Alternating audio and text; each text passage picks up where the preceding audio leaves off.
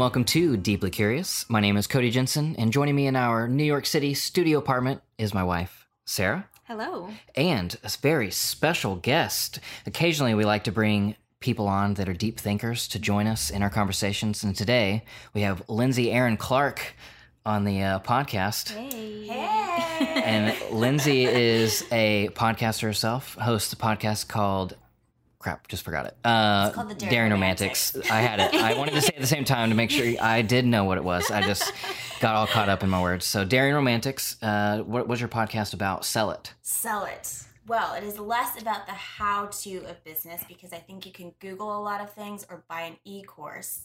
and it's more about the heart of business because I think sometimes we fail to talk about like the leadership and like the integrity and the character that goes into having your own business. So that's what it's about. You guys should listen. It's really good. I have a strong me bias. I mean, I'm real partial. um, before we jump in, well, this show is going to be about uh, faking it till you make it. Yeah. Well, I think that is something we all three have experience in, and I think we're all three passionate about the topic in general. Yeah. So we're going to talk about that. Before we jump into that, though, I just want to let you know that this podcast is sponsored by Audible. And Audible is a place where you can get thousands of audiobooks and you can continue this uh, learning journey after this podcast. Um, I have been reading the most recent book by Francis Chan, um, Letters to the Church, and it's all about his journey from being a what most people would consider a mega pastor and author, celebrity pastor, and him saying, I don't think God called me to be a celebrity, called me to be a disciple maker. And so he left it all behind and went on a journey of figuring out what does the Bible actually say about being this thing that we call pastors. And it's so interesting. Yeah.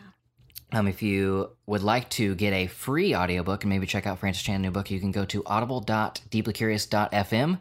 And just by downloading a free book of your choice, it helps out this show. And then you can cancel your membership. I don't care if you cancel it because I already get paid. that is uh, audible.deeplycurious.fm. Yes. So, fake it till you make it. Fake it till you make it. I wanted to talk about this subject specifically with you because I think maybe a couple months ago you posted that you in college you weren't a designer, you weren't a writer, but you really wanted to be. Yeah. And now you are a designer and a writer. And I think um, it's a really fascinating conversation to talk about how to get from like what you wish you were to like to where you are. to where you are. Um, and I think you have a lot of insight. Yeah. Man, guys, I was the most terrible creative there ever was. Is that a thing? I like wanted to be so creative when I was in college and I had so many creative friends and I think that I was just like I'm to be this. Like I'm to be creative in some way shape or form. And so I started with painting and I was a terrible painter. it was so bad. I have so many paintings that are still in my friends' rooms and I'm like, "Why do you have that up there?" um, but I actually learned graphic design because somebody like flaked out on making a poster for me while I was in college. And it was like a one hour like graphic design session at a Starbucks at 71st in Lewis in Tulsa, Oklahoma. Mm. And from there, I just knew a ton of graphic designers, and it was always like they were amazing. Like, you know, some of our friends are just really incredible designers, and it's like thinking about who they are compared to like you are, and you didn't have any skill sets, and like nobody ever really taught you except over like a cup of coffee. It's like really intimidating to call yourself a designer and to want to step into that when they're so good. It's like, why would you ever be like a graphic designer when you have Dodge Pangburn as your friend? And he's amazing. Yeah. You know what I mean? And so I think that it was really intimidating for me to like want to call myself a graphic designer because I had so many friends like Dodge and Krista and like all these different people in my life who were so fantastic. And yeah, it just like really kept me from calling myself a designer. Like I would always say, "Oh, I do graphic design on this side." Mm.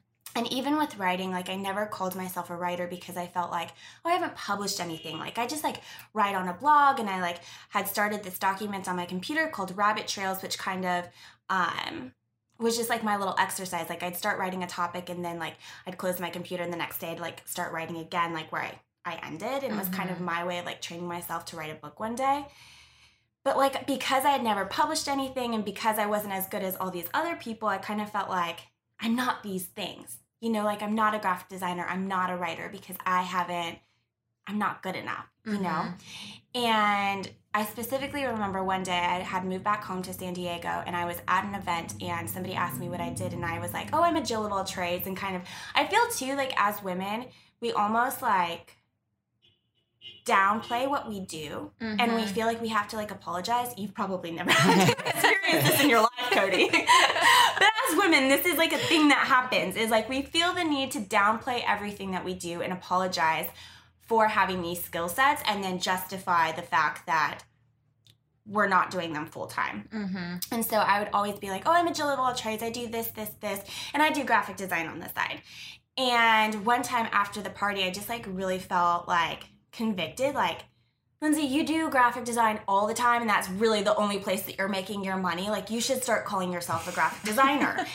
and, but like, literally in my head, I just kept on thinking, like, but all these other people who are so much better. And I also felt too, to call myself designer meant that I had to be, um, like, if people had, like, you had to meet people's expectation, mm-hmm. right? Like, people mm-hmm. have this expectation of, like, what you should like your level of expertise and if you don't meet that then you're like i'm a fraud and then mm-hmm. you feel like mm-hmm. all this imposter syndrome and stuff and so i was like the safe way to not feel that is just to say that i do it on the side because then nobody will expect me to be good mm-hmm. if i'm crappy then they're just like well she just does it on this side you know and so after this event i really felt the conviction of like you need to start calling yourself a graphic designer i was like okay the next time somebody asks what i do i'm just going to say i do graphic design I'm a graphic designer.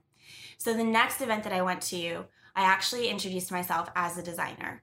And that was like so intimidating for me because it's intimidating saying it's that you do something, yeah. you know, and you do feel like the imposter because you're like, but I'm really not that good. And I remember saying that, like, I'm really not that great. Like, just because mm-hmm. I still wanted to, like, I wanted their expectation level to be right here so yeah. that I could, like, blow them away, maybe. yeah. And um, what I actually found out that was when I started calling myself a graphic designer, I actually gave myself the permission to be good, mm-hmm. which I think is like a really powerful thing. Like, I think that there is so much power in a name and taking ownership of a name. And so what happened was I started calling myself a graphic designer and I started acting and thinking and moving like a graphic designer. And I gave yeah. myself the permission to explore, to experiment, to be bad, to be messy, to ask questions. And ultimately like I saw like my skill level like go from here to here. And it was just if you're watching this podcast, you can see if you're listening to this podcast, yeah. you can't see that I just literally raised my hand. But you get the idea. A to B.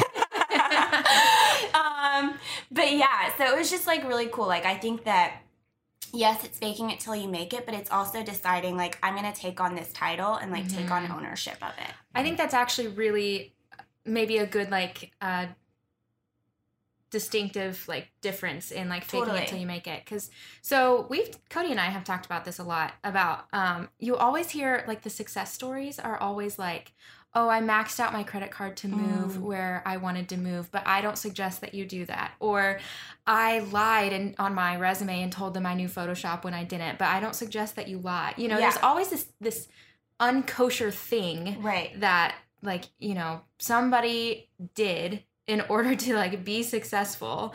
Um but but then they're all they always like kind of preface it by like i don't necessarily think that Suggest this is this. yeah.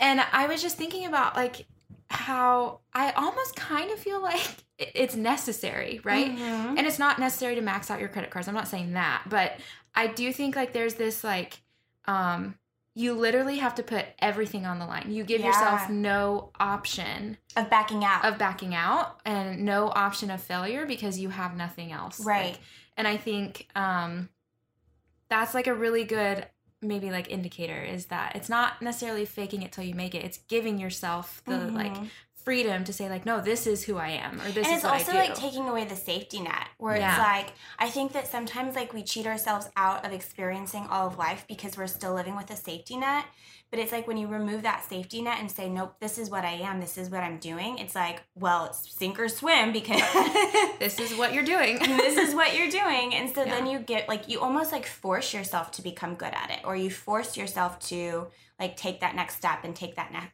next risk Yeah, I Mm-hmm. totally agree. I think um, when you were saying the like, oh, but I I only do it on the side, or like the imposter Yeah. syndrome. The whole time I was thinking like, oh yeah, that's exactly what I do, because I I don't tell people that I'm a writer. I say like, oh, like we make videos, we're podcasters, you know, whatever. Also, I write a little bit. Like yeah that's really exactly Yeah. how I. It's like you're more confident in saying the things that I do that you're attached to Yeah. than saying the thing that you are Mm. really good at. yeah, You're like, sure. oh yeah, we're YouTubers and we're podcasters, and I mean I write as well. Versus Yeah. leading with, I am a writer and I do YouTube and podcasting with my husband. Exactly. Yeah. Which is I don't- that's just funny. So I- what would happen? what would happen if you like switched and like you started saying that you were a writer first? I honestly don't know. But it's I know for a fact that I do it because I'm scared that like you know, maybe my writing isn't like what I want it to be or maybe they're not going to think that it's what I want it to be, etc. I totally resonate with that because literally that was my entire experience. Yeah, that's for sure what I do. What's funny is I was always the exact opposite. Like I eight, right? yes. yeah. So En- Enneagram 8 is what that refers to. And I um, was always very confident in what I could do and who I was. And Mhm. I was a photographer or I was a videographer or I was a designer.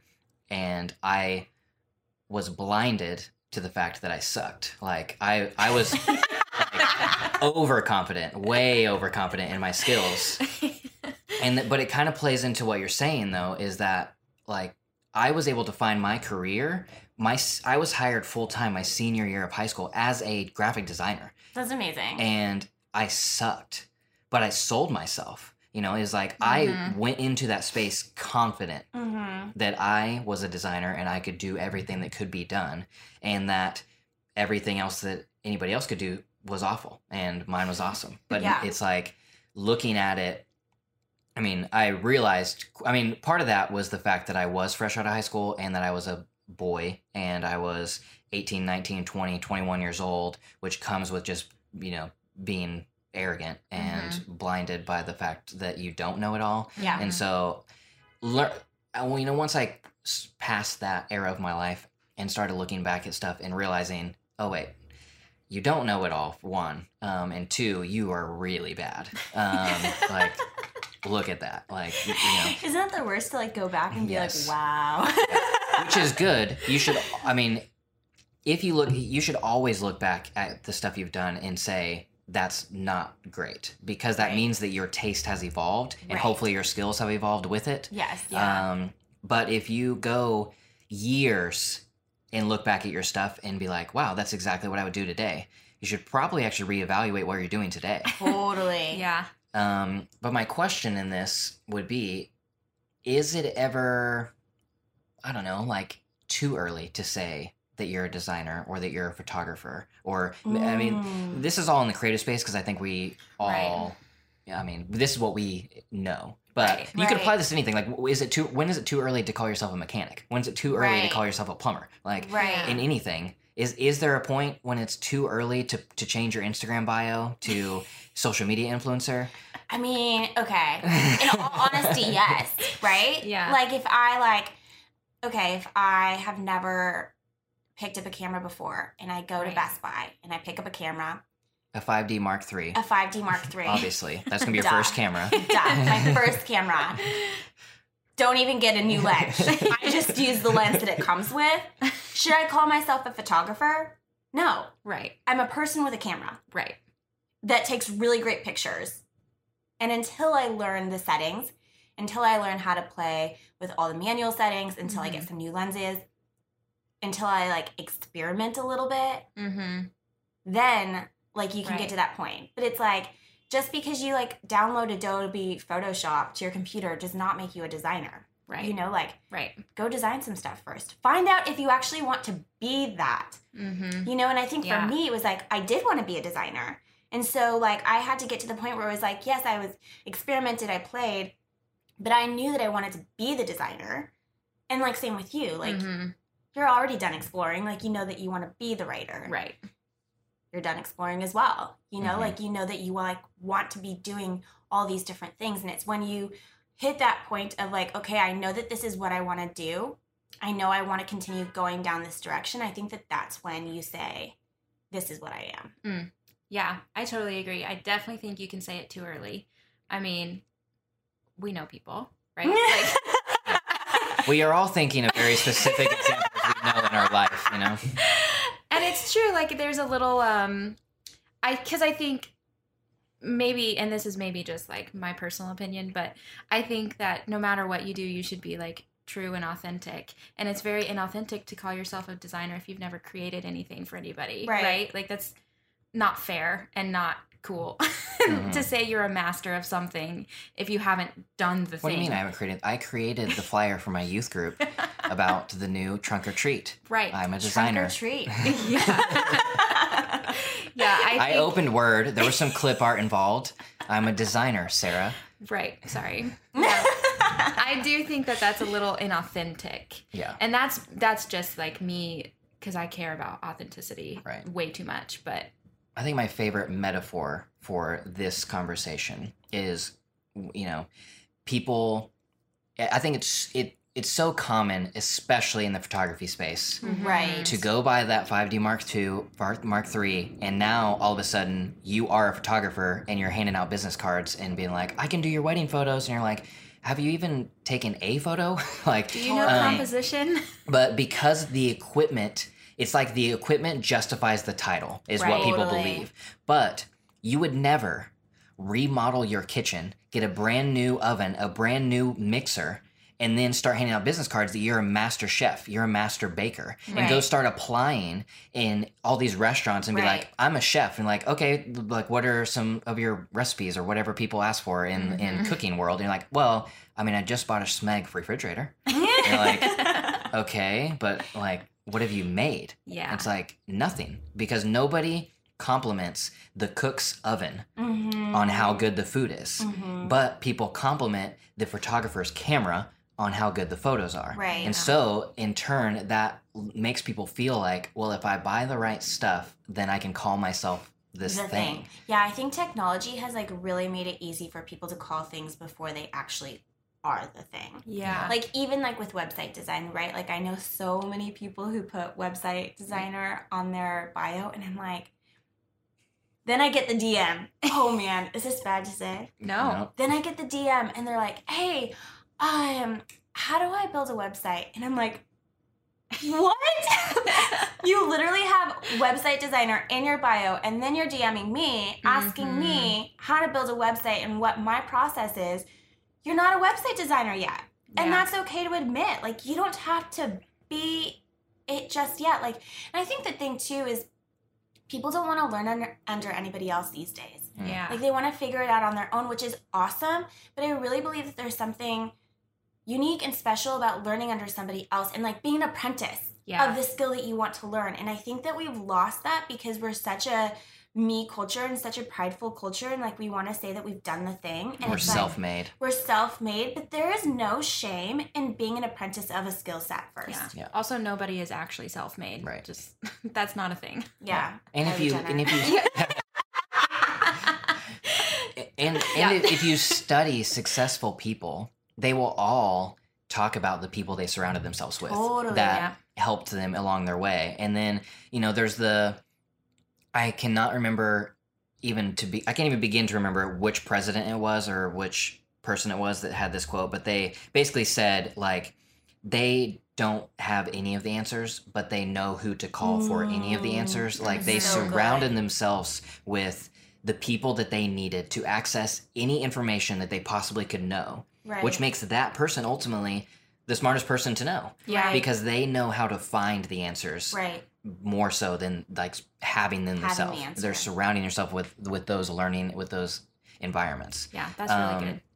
I think for uh like faking it till you make it, learning things, I would say a piece of advice that I have is um if, if you're learning something, this isn't really about when to start calling yourself a, Right. a something, but is to copy and to mimic and Yes. to find things that you you know now right now in your taste level you really love it and you're like Mhm. i love this thing take that thing and figure out how to recreate it exactly Yeah. Yeah. if it's a design go in photoshop go in illustrator and try to make it almost like try to figure out the process used to make that Right. thing and make it see if you can get it anywhere close to what it is Right. same with a photo. You love the photo. Go out, put your camera in manual, and try to get that photo Mhm. exactly how that photo is. Writing a piece of music, Right. all of it. And I'm saying this because I feel like I have seen so many examples of people who, like we said, they download Photoshop, they buy a camera, they are now a designer, they are a photographer, but they've never taken that, like what you're saying, that Right. exploration time. Um, and I don't think, I think there is so much value in taking that time to just play, to just explore, and to not post anything. yeah. That's a huge thing that now we definitely don't understand. Like we I feel like our generation, our culture, it's very much like why aren't you creating and posting it online? Like if Yeah. you're if you're not putting it out there, if you're not posting it, there's no point in making it at all, which is not true. It's so not true. It's so not true. It's true. like the, the very first thing that you do, you probably shouldn't post it unless you're wanting to post your journey. right. Like it, sharing your journey, that is a different conversation. But what I'm saying is, don't look at uh, I can't think a Shepard Fairey painting. hmm Go in and then you're trying to learn how to paint and you paint it. Don't go sharing that and be like, look at me, I'm a painter. Right. right. Like But here's the thing I know so many people who are so incredibly talented who do not want to create because, or who have trouble creating because if it's, what's the point if you don't post? right. Yeah. I, And I it's mean, I kind of feel that. I feel that a lot of times. Like, I kind of fall into the pattern of like, well, if I'm not going to post this on Instagram or my website or whatever, then why would I even sit down and write it? Like, For the sake of creating. I told, well, yes, Yeah. I absolutely agree with that. But I find myself falling into that, like, pattern of thinking. that pattern because it's very much what our culture or society like pushes Mhm. is like be in front of people, be in front of people more and more and more content and content and content. And it's just like you have to, I think, I've actually thought about this a lot more recently because I've been noticing like you watch specifically with like musicians and bands, they literally go away from social media Mhm. for months and months at a time. They're like, I'm leaving, I'm going to go write my album, I'll be back in a year. Right. right? And they do. They leave and they go write music and they're just like focusing on their creativity and then they come back and share Right. it. And like why aren't we doing that? Like why Right. is it just like, oh, you wrote something so now you have to post it tonight or, you know, whatever it is. Mhm. You made a video so now you have to post it tomorrow. Like why can't it be something you actually work on and perfect before you share it? Because we have zero patience. Zero And we need affirmation. hmm you need validation. Yep, that's exactly it. We we feel like we need we need people to tell us like, "Oh, this is good," so that we can keep making it, or that we feel justified in continuing. Mhm. But But I think about like all of the old like painters like back in the day, like Picasso and like Mhm. Da Vinci and like everyone who like ever created something good, like they created in like hidden spaces. Like Yep. people didn't see what they were creating like back in the day like and they became the greatest artists of all time because like they crafted their skill set and they didn't let the opinions of other people Mhm. shape how they created. They just created what was authentic and true to them. And if we can get back to that space, I think that we'll be creating with more innovation, but we're limiting Yeah. our innovation because we're constantly posting, constantly putting out there, constantly letting people's opinions shape how we go forth and create. Like I see Mhm. it all the time. Like I'm in an Instagram pod with these girls and I love them to death and I just see their creativity creativity being um like shaved away because they're letting the opinions of Instagram shape how they create. Mm-hmm. And they're saying, oh, this photo didn't get a lot of likes. This thing didn't get a lot of likes. So I'm going to change how I'm creating so that it gets more likes. It's a stupid algorithm. Mhm. Yeah. We're literally creating for an algorithm where it's we should be creating for our souls Mm-hmm. and we should like be creating in secret and then not in secret, but like in that hidden space. I think we shouldn't be afraid to go to the hidden space. Yeah. I think that's what it is. I think we're afraid to walk away from the um, the attention and the relevant Mm-hmm. um, aspect of social media. We're afraid to go into this space where nobody's going to notice us for a minute. You know, Yeah. that's what I think. And I think I definitely find myself being shaped by, like, I find myself my writing kind of like lessened um the more i'm on instagram and Mm. pinterest like reading quotes and Right. and things like that i find the way that i write much more critical like i'm very critical of the words the more i'm on social media and so Which makes sense. it makes sense, yeah. Because I'm I'm looking at it and I'm like, oh, they wrote these words together and it's beautiful. Why should I even? It's too much comparison. Mhm. hmm It's like We're- you're self-editing and Yeah. so and comparing your process to somebody's published work. Yeah. Mhm. Yeah.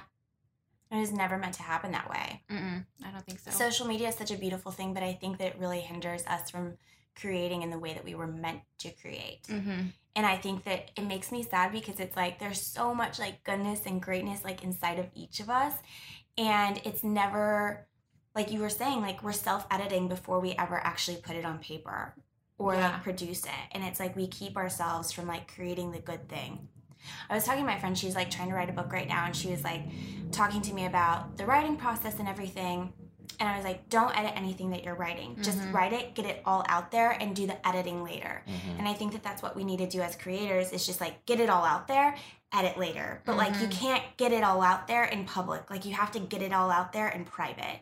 And then like as we're saying, Yep. show the world the finished product, but not necessarily the process. hmm That actually reminds me that about this weekend, this past week, we were we went to Oklahoma and we were hanging out with our family. And my sister got married, and we were that day.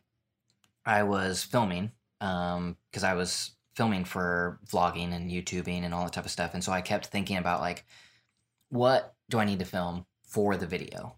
And then Mhm. at a certain point during the day, I was just thinking like, in if this was 10 years ago, I wouldn't be thinking about this at all. I would just be filming because I would not be thinking about who is going to watch this. Right. I would just be filming because I am capturing this memory for me or my family to watch later.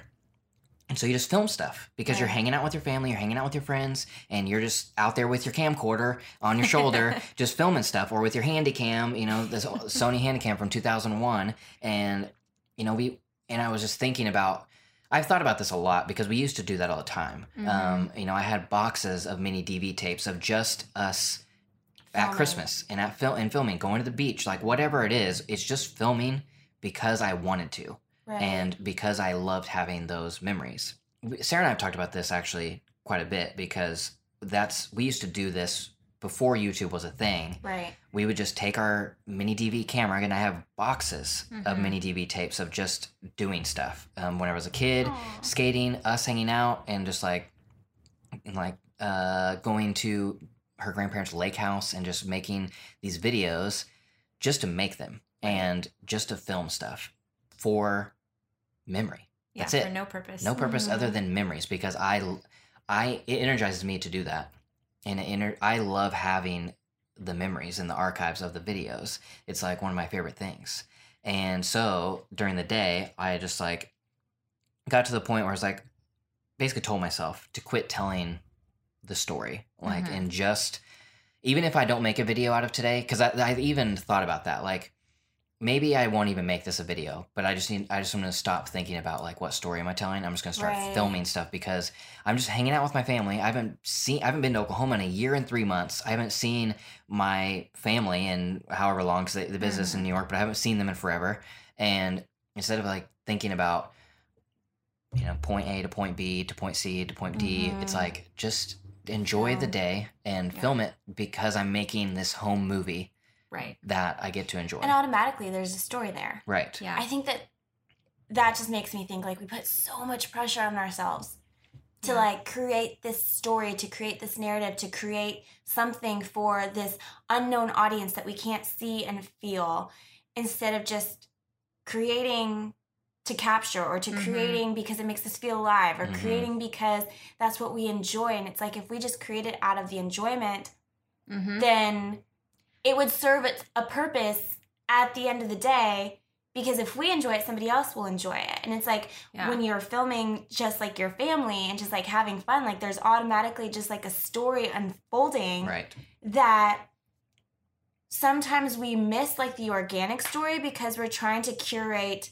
another story hmm Well, and it's it's so true because I mean, when we came back from Oklahoma, my thought was we didn't even film an Oklahoma vlog. We didn't. We're not going to put any videos out from that because we didn't. We only filmed one day and it was very sporadic because we were hanging out with people, and we didn't film an ending and we didn't film. You know, like there was all this. I was like, I didn't even was- ask people to subscribe. Yeah. How is it? How is it a it YouTube even video? count? yeah. I was like, oh, well, we didn't even like, because usually we kind of have a conversation of like what the video is going to be and things like that. We didn't talk about it, you know, none of that. So I was like, well, we probably just won't even put out a video.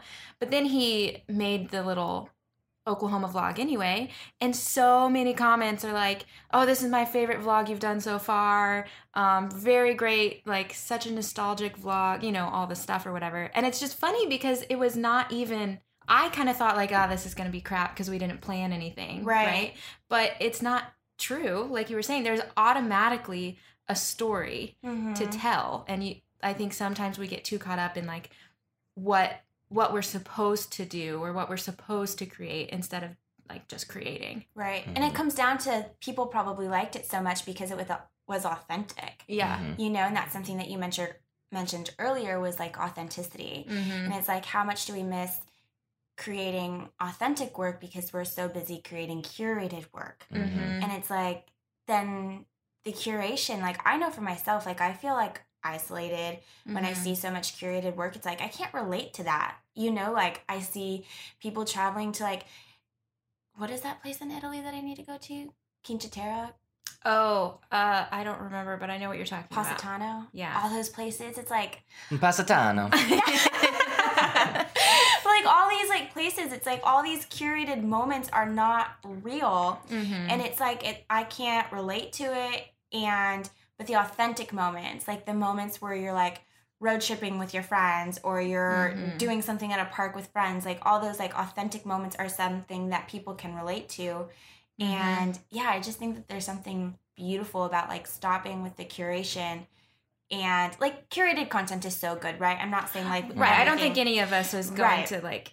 that extreme. I mean, we're all anything. artists. We're all Right. artists. Like that's we. That's what we love to do. Mhm. There's something really great and beautiful about curating your work. Totally. right? We're not arguing that. I don't think. no, not at all. But there's also something to be said about just like letting moments be moments and just like Mhm. creating out of like the authentic overflow of being a creator. Yeah. Mhm. I totally agree.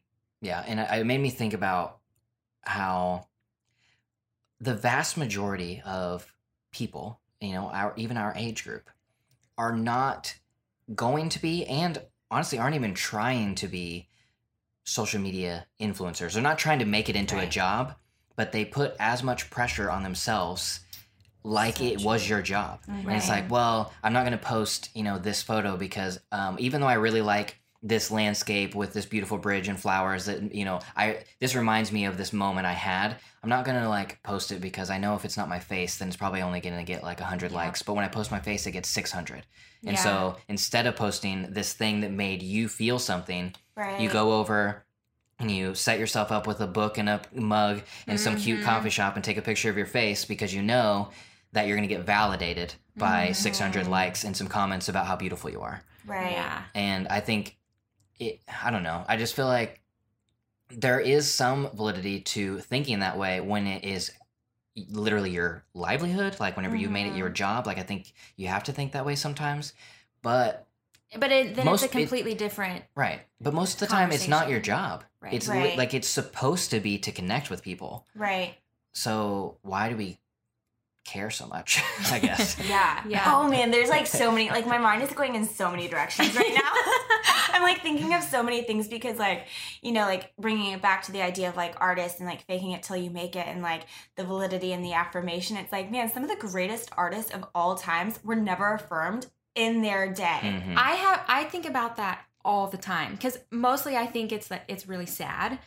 Right. Right, But like it's also F. really Scott Fitzgerald. It is. F. Scott Fitzgerald died thinking he was a failure, and he literally wrote. He wrote the American classic, like one of the most all-time celebrated authors, and he thinks he was a failure. Right. Right. Same with Vincent Van Gogh, Right. one of the best painters to ever live. Never sold. I don't think he ever sold a piece while he was alive. yeah. I think he didn't sell until after he died. And that is mind blowing and wild. And here we are thinking that like we need validation and what it's it's not true. Like y- you are an artist. And I also think part this is getting into maybe a different conversation, but like uh, social media and art are different Oh, so different. you know so like calling yourself an artist is one thing calling yourself um a social media whatever is another like you can be really good at social media and not a great artist and vice versa Mhm. but it doesn't like Because most photos look good whenever they're only 500 by 500 pixels. right it's not- it's the not 500 hard. by 500 pixels got me. it's not hard to learn how to flat lay you know Right. it's Yeah. it's really not and it I, i'm not saying that that can't be an art but it, there's just like something about like just because you're really good on instagram doesn't mean you're a great artist mm-hmm. It just ma- makes you a great Sorry. Instagrammer, yeah which And that's is a- great. is a talent. yeah But yeah, there's. I think your thing is. My, I, yeah, I have. I mean, we've thing. actually we've had a whole Oh, I, podcast. I we want to have know the thing. we have a whole podcast yeah. about this. Um, but Sarah really, really hates. Um, I guess degrading Mhm. art to content. Yeah, I really and, hate it. And, There's and, a whole Oh, yes. conversation, and, I and elevating conversation. and, And and elevating. elevating content to art. Yes, and I think that there's a very fine. I do think there's a fine line. I think that content can be art, and that art can be content. But I think that we're just kind of throwing everything under this umbrella, and it's not. It's not the same. It's not the same. It's not the same. It's not the same. Art moves you. Yes. Art speaks to your soul. Content fulfills a purpose of marketing. What if it moves me to like it? I mean, still marketing. it probably does. Did it change your soul? Maybe. Yeah. you, you hit the like button. there was definitely some soul Yeah. things happening. I'm, I'm, I'm very liberal with my likes, though. So Yeah, yeah, you are. Um, yeah, I just have a little bit of a thing for that, so that's a completely different conversation. I also romanticize things a little too much, and I feel yeah. Anyway, you're four. yeah, that's just how I am, you know. but I do think that um like you can be an artist and do social media really well and Yeah. like it is a good tool.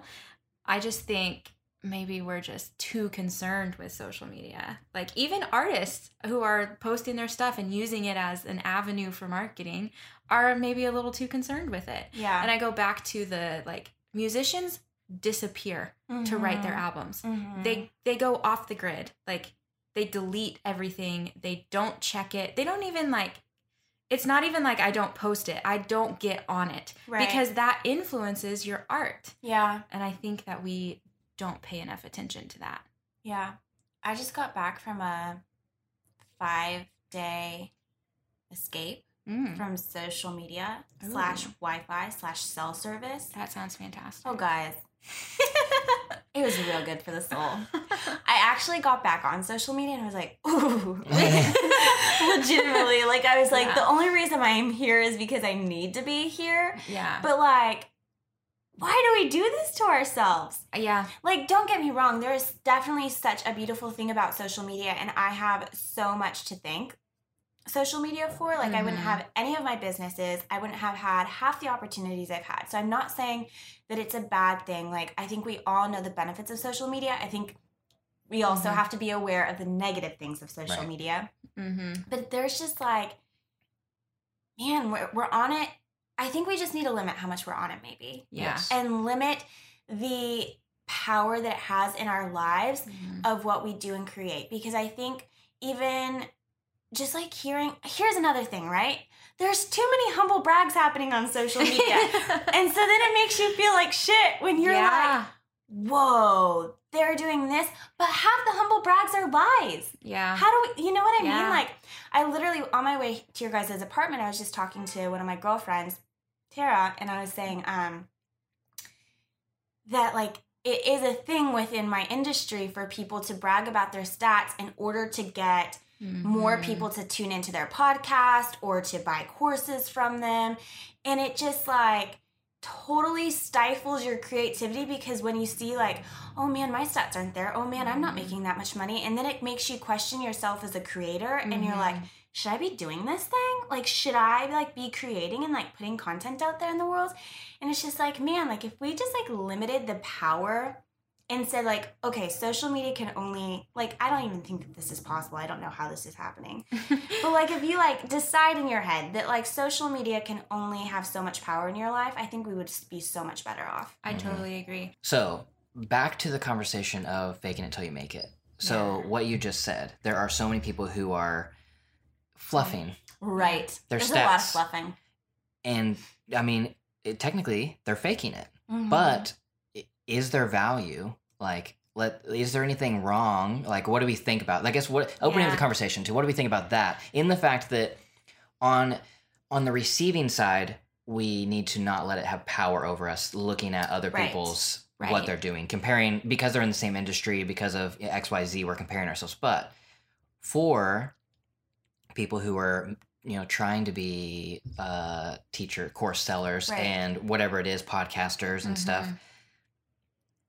I guess what what are, what are your thoughts on on the fluff, the, the faking, technically So- on the faking it, so that you they can, can make they it. can ultimately make it. I have probably pretty conflicting emotions about it um, because I think that it's not right. I, I again that like goes to the authenticity side of me. Mhm. I feel like it is maybe harder, but in the long run, I do think that like authenticity and truth and honesty and vulnerability pays off.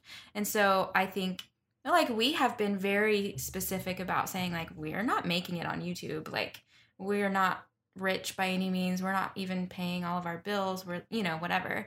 Um and I think people appreciate that. I think that um, even like when you were on the relevant podcast and you mentioned that you're like they said how do you do that in new york? You said well i'm living off of savings you know? Just kind of as a joke but um who was it? The girl who was on the podcast that day. She was like oh wow like in the background. Annie F. Downs. yeah they didn't really like she didn't say much about it but she was like wow thank you for like being honest you know? I think like people actually do appreciate that more than they even realize i think they want it more than they realize Yeah. um, so I think there is value in saying like, hey, look, I'm not I'm just trying to like do what I want. I don't I'm not actually making it.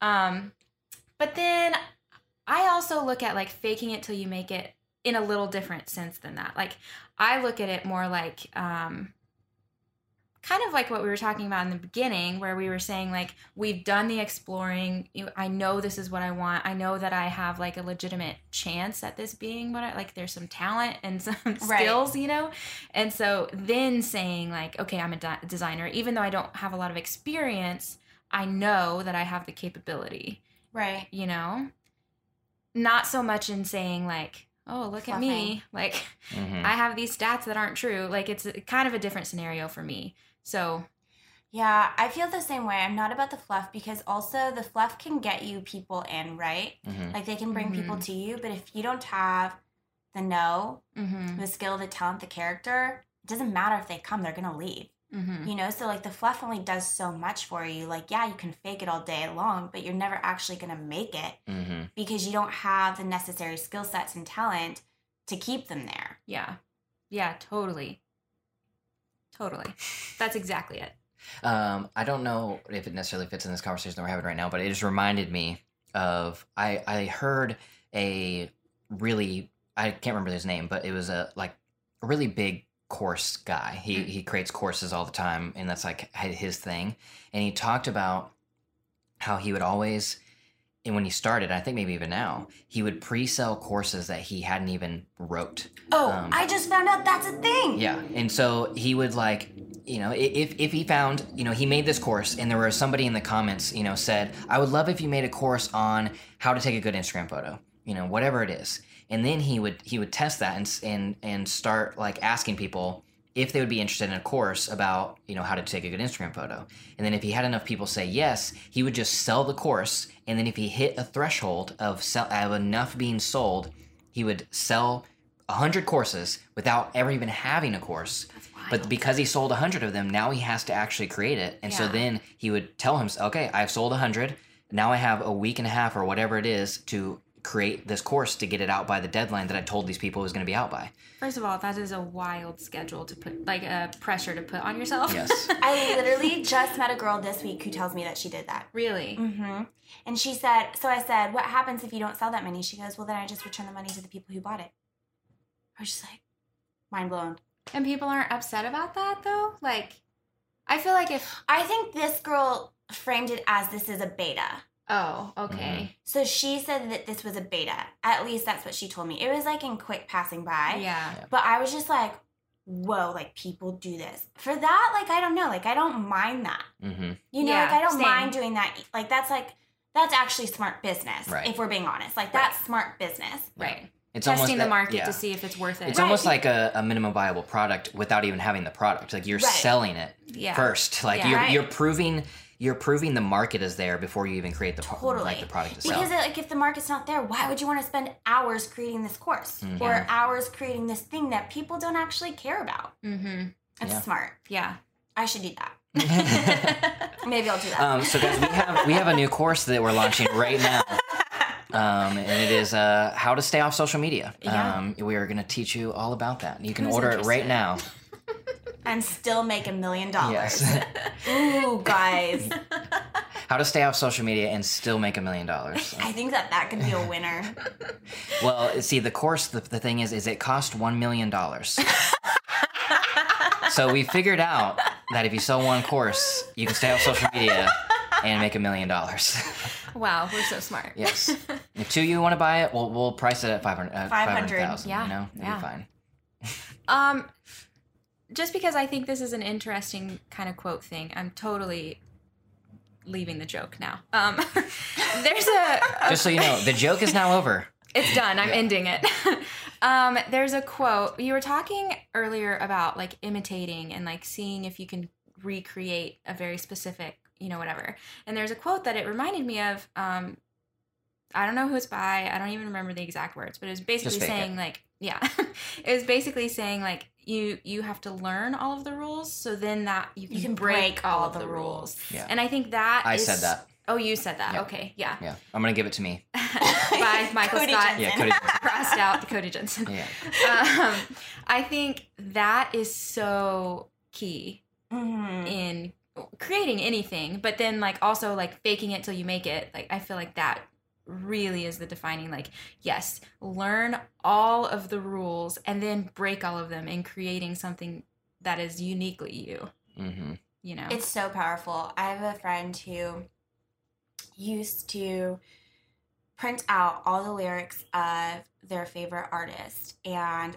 all the chord charts and learned everything Mm. about this particular artist in order to like get inside of the process of like how this person created music and Mhm. lyrics and like this per- my friend did this in order to learn the rules in order to break them Mhm. and it's just so powerful, like to take somebody that you admire, to learn their process, not so that you can copy them. I think that that's like not the intent at all, at Right. all, but so that you can like learn from them, mm-hmm. you know, so that you can like truly learn from their experience, go through like how their mind works so that you can see, okay, if I take this knowledge that I've learned from just being educated in whatever skill set I have, plus I take what I'm learning from this person by imitating their work for a little Mhm. season in life, plus I take my personality, then like creating this like Mhm. unique thing in the world. I think it's so powerful. Yeah. Yeah. I mean, I kind of so there's a an, a particular artist um, who kind of like some stuff that they were putting out was very like reminiscent of another artist and so many friends I had were like, "Oh, they're just copying so and so. They're just copying so and so." And they were like irritated by it. Mm. And I was like, "Why are we mad that they're like they obviously find inspiration and like they're learning." And I think that it's I just think it it's weird that we don't even allow people that that space Mhm. to learn. We're like, "No, you you have to go from 0 to a 100. You have to be nothing to everything." And so there's was that person was the artist like publishing music No. that was like It, yeah, I mean, it was like music, but I, not their music didn't sound like it. It, it was just like Uh-huh. maybe the uh, vibe they were putting out. You know what I mean? Like they were kind of creating like their persona, and it was Mhm. very reminiscent of another artist.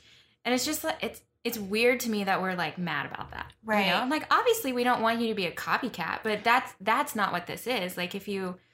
I think that there's a fine line. You can tell There, when I was somebody just gonna say there's such a fine line. yeah, you can tell when somebody is just like copying somebody Mhm. and when they're like actually experimenting Mhm. and Right. like finding out who they are within a certain space. Mhm. And it's weird to me that we're like, oh, you have to be like nobody and then exactly who you're going to be for the rest of your life. Right. You know, there's no there's no in between and that is crazy. Well, we're allowed to evolve, right? Like, look at Right. John Mayer. Like, their early albums are so different from his new stuff, you Mhm. know? And, like, we've seen the evolution of John Mayer throughout all of his albums. Also, John Mayer, if you ever listen to this, I'm still just your waiting number on one you. waiting on you.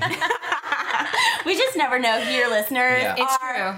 true. We're you know they they the seven degrees away from Kevin Bacon. They say that that's like been not because of the internet like two age. now. It's like two or three degrees away. So From anybody. there's definitely somebody listening to this who knows somebody who knows John Mayer. Mhm. Yeah. And um, I'm your girl, John. yeah, We're just throwing it out Lindsay's there. number is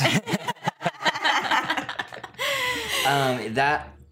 I mean, it's basically what you were talking. Lindsay was talking about, and Sarah like reminded me that the copying others. It's it's funny how fast it goes from this person is copying this other person, but if they just add one or two other people's influences into Mhm. that, Mhm. now it's original, and now they are genius. Right. It's the people who are able who it's the it's always the artist who have the most influences who Mhm. are the biggest geniuses Right. of their field because Right. they're pulling from so many So different many. avenues and it may not even be all musicians. Like they're they're like their guitar you know is is is they kind of pull that from John Mayer but they're also pulling something from We could say their know. lyrics are from some beautiful poet. and, Right. Right. You know, like- Atticus. yeah. Yeah. Yeah. but, but then also they did a summer internship at a carpentry firm Right. and they're taking these like sounds that they remember from like all of the Mm. machinery and they're thinking about how musical that was and then bringing that into as an influence into their music and it's like all of those little things that they're bringing in together it goes into uh, the concept that everything is a remix right. and the people who remix the most the people who basically there's a quote that is um, the originality is I, I okay i'm gonna it's a paraphrase quote by me because i cannot remember the actual quote but it's essentially that originality is is just the the people who we call the most original are those who are the best at hiding their sources yeah. Yes. Yeah. Yes. and because technically really nobody's original Nothing is original. e- everything is under the sun. is influenced by everything else but if you take in a lot of influences Mhm. and you hide your sources well Mhm. now it's like this brand new thing Right. You know what's a good example? I always go to music for some reason, but Because um, it's so easy. It's, it's so such easy. an easy way to. I feel explain. like um, you know, before we had obviously there were a lot of like revolutionary music situations, but then um, now we kind of like don't have that. We have like everything, every music genre you could think of. I feel like we have now. Right. But you have these artists coming in and kind of like destroying genres altogether, which is revolutionary. So you have like the 1975 who are taking influences from literally everywhere. Post Malone is a really good example of that too. Like he loves country music. And he influences all of that stuff into his like hip hop rap stuff, which is just like how country and rap. I don't, you know, and like Two opposites. two opposites, and, but it's it's making such cool sounds now, and I think that's a really good example. yeah. That's so cool. Yes. So I want to. We're getting towards the end, so I want to bring it back to the faking it till you make it, Mhm. and maybe give practical advice and or encouragement for those maybe who are more so on your two like side of of life where they have passions Mm-hmm. but they do not they're insecure in what they're doing and don't feel like they are able to say Mm-hmm. i'm a cupcake baker i'm a photographer you know i'm a youtuber i mean i guess i just want to continue that conversation into the people who are in that in their life right now Yeah. what do we have to say to them Well, I mean, a lot, but I think one of the things is somebody told me one time, like, you, regardless of your titles and accolades and whatever, whatever, regardless of what you're getting paid for, you are a writer for me Mhm. personally. Like, because, like, it doesn't, like work doesn't actually define you. Even if like you're pa- you're doing what you're passionate about like that doesn't define you. What defines you is like what you love. And you know so like even if you aren't getting paid for what you love like that's who you are to your core. Yeah. um and that has really helped me i guess kind of like remember. And also like moving to new york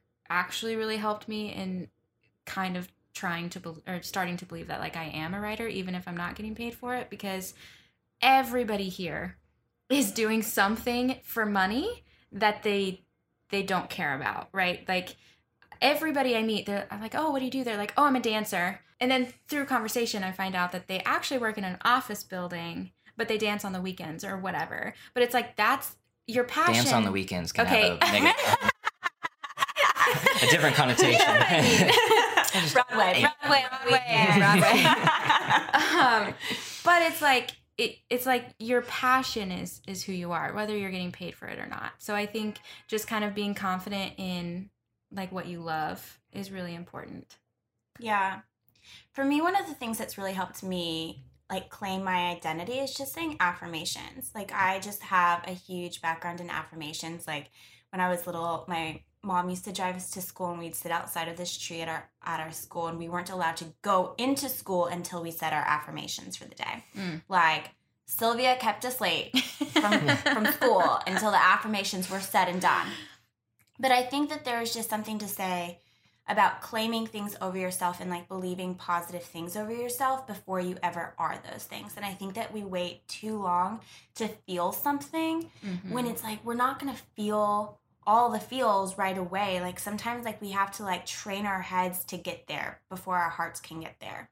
yeah And yeah, so I think for me, like one of the biggest things was just like saying affirmations o- over myself and like claiming that creativity, like claiming the fact that I am a designer and like saying like I am a designer, my work is sought after, people hear my name and they want to work with me and saying that kind of stuff until I actually really started believing it. And now like I deeply believe it and not do I just believe it, but I'm seeing it. You Mhm. know, like I'm seeing like people say, You are my wish list. Like I cannot wait to work with you. I'm saving up my money. Like Mhm. people are like in line to work with me. Like, but that all came from a place of affirming myself first and not waiting for the rest of the world to affirm affirm us. yeah. And I think that that's what it comes down to is like we have to stop waiting for the rest of the world to affirm us and whatever it is we want and begin aff- affirming ourselves first. I think another thing in that is what Sarah says actually a lot is that you have to put out into the world what you want to receive. Mm-hmm. yeah And if you are sitting on the fact that you want to be a photographer, we're, and we keep using the same examples, it 'Cause applies. they're easy. Yeah. yeah, they're very they're easy. easy because they're relevant to us. But if you you want to be a photographer, but you never tell anybody or you never put Mhm. it out there that that's something that you want, you, it's never going to happen. Right. And so I think there is like this area of of life of that you can put out there that you want to be a Mhm. photographer, you want to do something, and you can move, take steps and move towards that. And that you don't have to say, I am a photographer. It's 100% okay to say, I want to be a photographer, Right. or I'm working towards being a photographer. I am working towards being a carpenter. I'm, you know, you are on a journey Right. and I think that I think it's very much true. I don't know, maybe you have more thoughts on it, but I, I've heard you say that a lot of just Mhm. like you have to put the vibe. Yeah, yeah. Out. Put out good vibes, you get good vibes back. Yeah. I think it's true. I look at it more like a mysterious universe kind of way, but um, even generally speaking, people don't know if you're a good graphic designer if they never know you're a graphic designer. And um, I think always having like an open mind and an open heart and like a willingness to learn, I think that is the key to like getting where you want to go. Right. You know what I mean? And so I think, like we said, like even if you don't really know photography yet, but you want to and you want to be a photographer, just like find other photographers Mhm. and say like, "Hey, I love your work. I would love to shadow you. Like, I just want to learn." You know, and that is the quickest educator. First of all, like you will learn so much doing that, and you're not faking. like you're not being this person who's being inauthentic and you know whatever. Like you're being a true human being who is learning an art and people will work with you like i think i think we don't value personality and character as much as we As should, in that aspect like or i think we don't we don't realize how much it actually plays a part i think like if you're a good person people will work with you despite if you're not like the best photographer ever They care about personality so much. Yes. Mhm. Yeah, and I think that we don't we don't take that into consideration. So if you just like live with an open mind and open heart and like a willingness to learn, people will want to teach you. And then you will be the best photographer. Yeah. So So I think it maybe this is all wrapping up because I feel like we touched on this in the beginning too. That be okay with the process. Yeah. The Yeah. process. Like you don't have to go from uh teller at a bank to Mm-hmm. professional wedding photographer in a week. right. you can have a process and it's Mhm. okay to share the process if you want like Yeah. it's it's not uh shameful to be bad at something Yeah. Right. like it's okay It's like something to celebrate. Yeah. Yeah. Right? Because like we're all bad at something when we first start. Like I don't know Mhm. anybody who's like amazing Right. right out the gate. right Well, it's like the Ira Glass quote quote where he talks about that. Like in the beginning of anything, like your taste and your skill level are so there's Oh. such a big gap. Mhm. And like the whole goal is to create and create and create to close that gap and to hopefully have your skills match your taste. But really, your skills should always be behind your taste. Like Yeah. it will always fall behind it's your to taste, close but it's yeah, to close the it's to close the gap because when in the beginning the gap is massive yeah. You- and it's fine. You should allow yourself to be a beginner because that's how you become an there's expert. no shame in it. And I think that that's the key is like everyone starts off as a beginner. hmm Like you don't have to like there's no shame. Like we just want to be so good automatically because that's what we see and that's what we Mhm. admire. But it's like everybody started at the start. Yep. Right. And yeah, I mean, it's just like the whole, this whole YouTube space that has popped up, you know, it, for years now, but especially in the last like two to three years of like this vlogging scene hmm and how people basically within video five, six, seven, eight, nine, ten, they think, you know, everybody feels like I put out 10 videos, I should be rich by now Right. Yeah. you know and it's like you that is a not i'm not even specifically talking about youtube in that in that way because that is a example of literally everything Right. Yeah. you never But it's like you you we all forget or we don't seek out the knowledge to know the years and years and years and years and years of work it took for somebody to be an overnight success Well, I was Mhm. gonna say Marques is a good YouTuber example. He uploaded his 100th video before he had 100 subscribers, Wow. and now and now he he was like six millions as now 10 he's million? one of the know. biggest youtubers He's huge. like he's like at least top 20 has to be yeah, he's like definitely top in the tech space. oh yeah and like he put out a hundred videos before that wasn't even success you know like a Yeah. hundred subscribers isn't even like success but he just kept doing it you know We just have to be willing to put in the work. mm-hmm. Yeah. Put in the work and be okay with the process. And another fake it till you make it quote is um, that I I don't even like we have no idea who said any of these things. i know we we literally we make up everything. We're just faking this, acting like we're smart. These are all just quotes that we We're made up ourselves. till we make yeah. it. yeah Um, but you guys know the quote? I, whoever said that don't um, dress for the income you have, but dress for the income Yeah. that you want. Oh Yeah. yeah. And it's like that in in itself kind of is that way of you're putting out the things that you want to get because if you are trying to make a million dollars but you dress like you make a hundred dollars your likelihood of making it to a million is until you're It- at a it- certain success level and then you can Right. you're allowed Yeah. to look Yeah. however you want and and again Yeah. This is true. yeah and then you can wear your hoodies again yeah But Yeah. you'll move and think and act a different way because you gave yourself that opportunity to be in that Mhm. skin. Yeah. Yep. And that's what it comes down to. yeah All right. Well, thank you all for listening to Deeply Curious. We're going to end it there because I'm sure if we started talking again, we could keep talking for another oh yeah hour and s- or more or plus. For sure.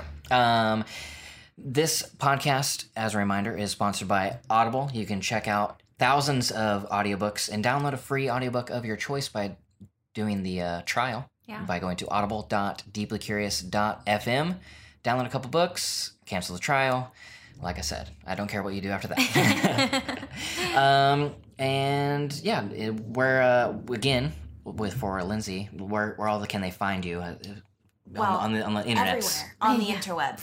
um, Instagram, Lindsey Eryn, L I N D S E Y E R Y N. oh the y The Y. The Gets Y. people, yeah.